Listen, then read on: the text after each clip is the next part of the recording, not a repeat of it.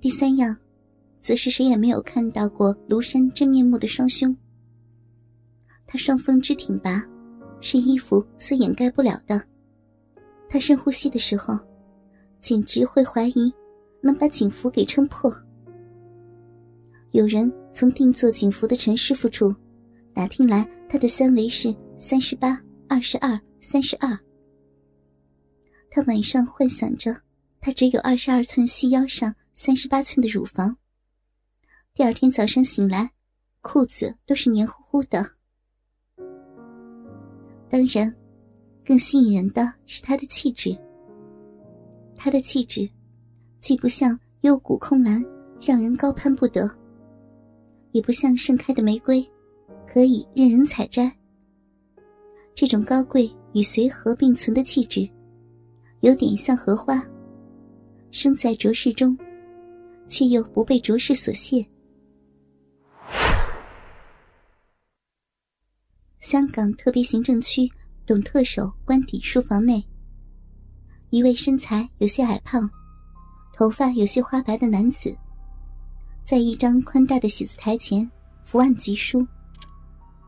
离他不远处，一位神情有些忧郁的青年，站在房间的角落里，似乎与黑暗融为一体。他已经纹丝未动的站了三个小时，但他的表情与姿势，几乎与三小时前一模一样，没有丝毫的改变。董特首抬起头。目光中掠过一丝不易察觉的关怀。阿健，你累了吧？这篇稿子我还需要改很长时间，你先去休息吧。阿健叫郑健，是特首安全保卫组的组长。郑健的俊脸上露出一丝笑容。董叔，没关系啊，你都不累，我又怎么会累啊？董特首没再多说。又继续埋下头开始工作。忽然，书房响起一阵敲门声。理论上，此时应该没有人可以不经过通报而直接敲响书房的门。此时的郑健，似乎像换了一个人，眼中射出凌厉的目光，全身肌肉紧绷，明眼人。可以从他的反应看出，他绝对是一个高手。董特首神情未变，不用紧张，一定是他来了，你去开门吧。郑健仍保持着一定的警惕，打开了门。门外站着一位脸上着着黑纱的女子，虽然看不清她的容貌，但凭着她一双犹如星光般迷人的双眼。与夜行服下曲线玲珑的身材，可以确定，必是绝色天香之人。董特首道：“阿健，我和这位姑娘有些要事要谈，你先去休息吧。有他在，我的安全没问题。”等郑健走出书房，少女在书桌前的沙发上坐了下来。“你怎么这么确定是我来了？”董特首哈哈大笑，哈哈，除了你，还有谁能避开众多警卫而直达我的书房呢？蒙面少女眼中掠过一丝担忧。现在黑龙会的势力越来越大，而你是他们最大的眼中钉，你可要小心的防范啊！董特首充满智慧的眼睛闪过一丝光芒。现在。他们还不会对我下手，因为啊，他们把宝压在明年春天的竞选上，在此之前，我会将他们连根铲除。蒙面少女还是觉得要提醒他，对自己过高的估计，往往会埋下致命的危险。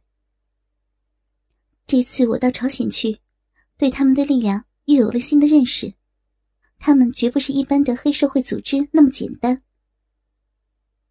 董特首显然很关心那边的局势，追问道：“那边的局势怎么样？”蒙面少女神色凝重：“黑龙会制造事端，加深了韩朝之间的误会。你也看到了，前段时间韩朝的关系十分紧张，他们的目的是东亚先制造混乱，在混乱之中，他们就有机可乘，甚至可以控制政府。我们了解到事态的严重性后，金凤去了朝鲜，还动用在亚洲其他地区的组织成员，这也是我们在亚洲地区接近三分之一的人员。但即使如我们，也不能占到绝对的主动。后来，我们虽然成功的刺杀了韩朝地区黑龙会的负责人煞星政权，但也折损了人手，还有一个被他们捉去。后来，金凤成功说服了韩朝最高领导人，得到了朝鲜最精锐的特种部队黑日小组与韩国安全部的大力协助。总算是赢回了主动，双方领导人也冰释前嫌，和平统一有了新的希望。但黑龙会在韩朝仍有相当的根基，在韩国，他们控制一些大财团，与一些政界要人也有勾结；在朝鲜，他们更是利用部分人民对金正日的不满，对国家铁幕统治的痛恨。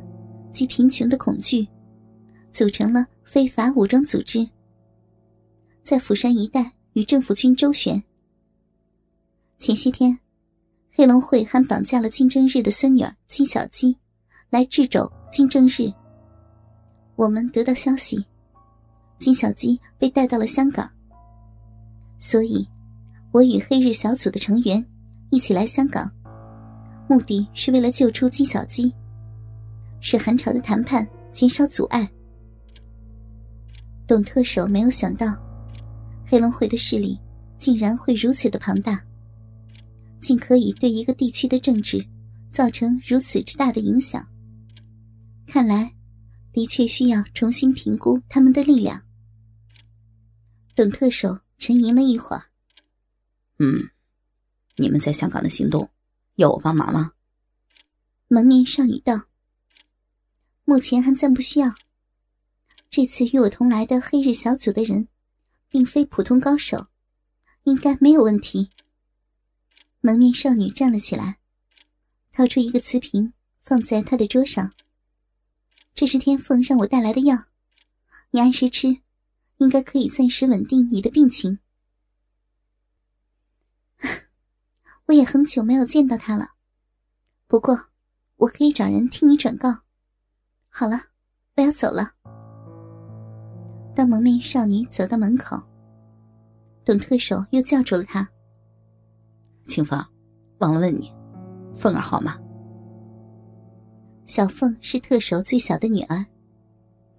五年前，她一次遇刺，是金凤救了她。金凤见到董特首的女儿董凤儿，认为是一个天生练武的好料子。在征得特首的同意后，金凤带走了董凤儿，开始修行。五年中，董凤儿只有回来过一次。作为一个父亲，他无时无刻不挂念着自己的女儿。金凤回过身道：“呀，忘了告诉你了，凤儿现在在西藏修行呢，相信过不了多久就可以满师，在你参加竞选前。”回到你的身边，并可以成为你的得力助手。董特首眼中闪过期盼的神情，目送着青凤离开。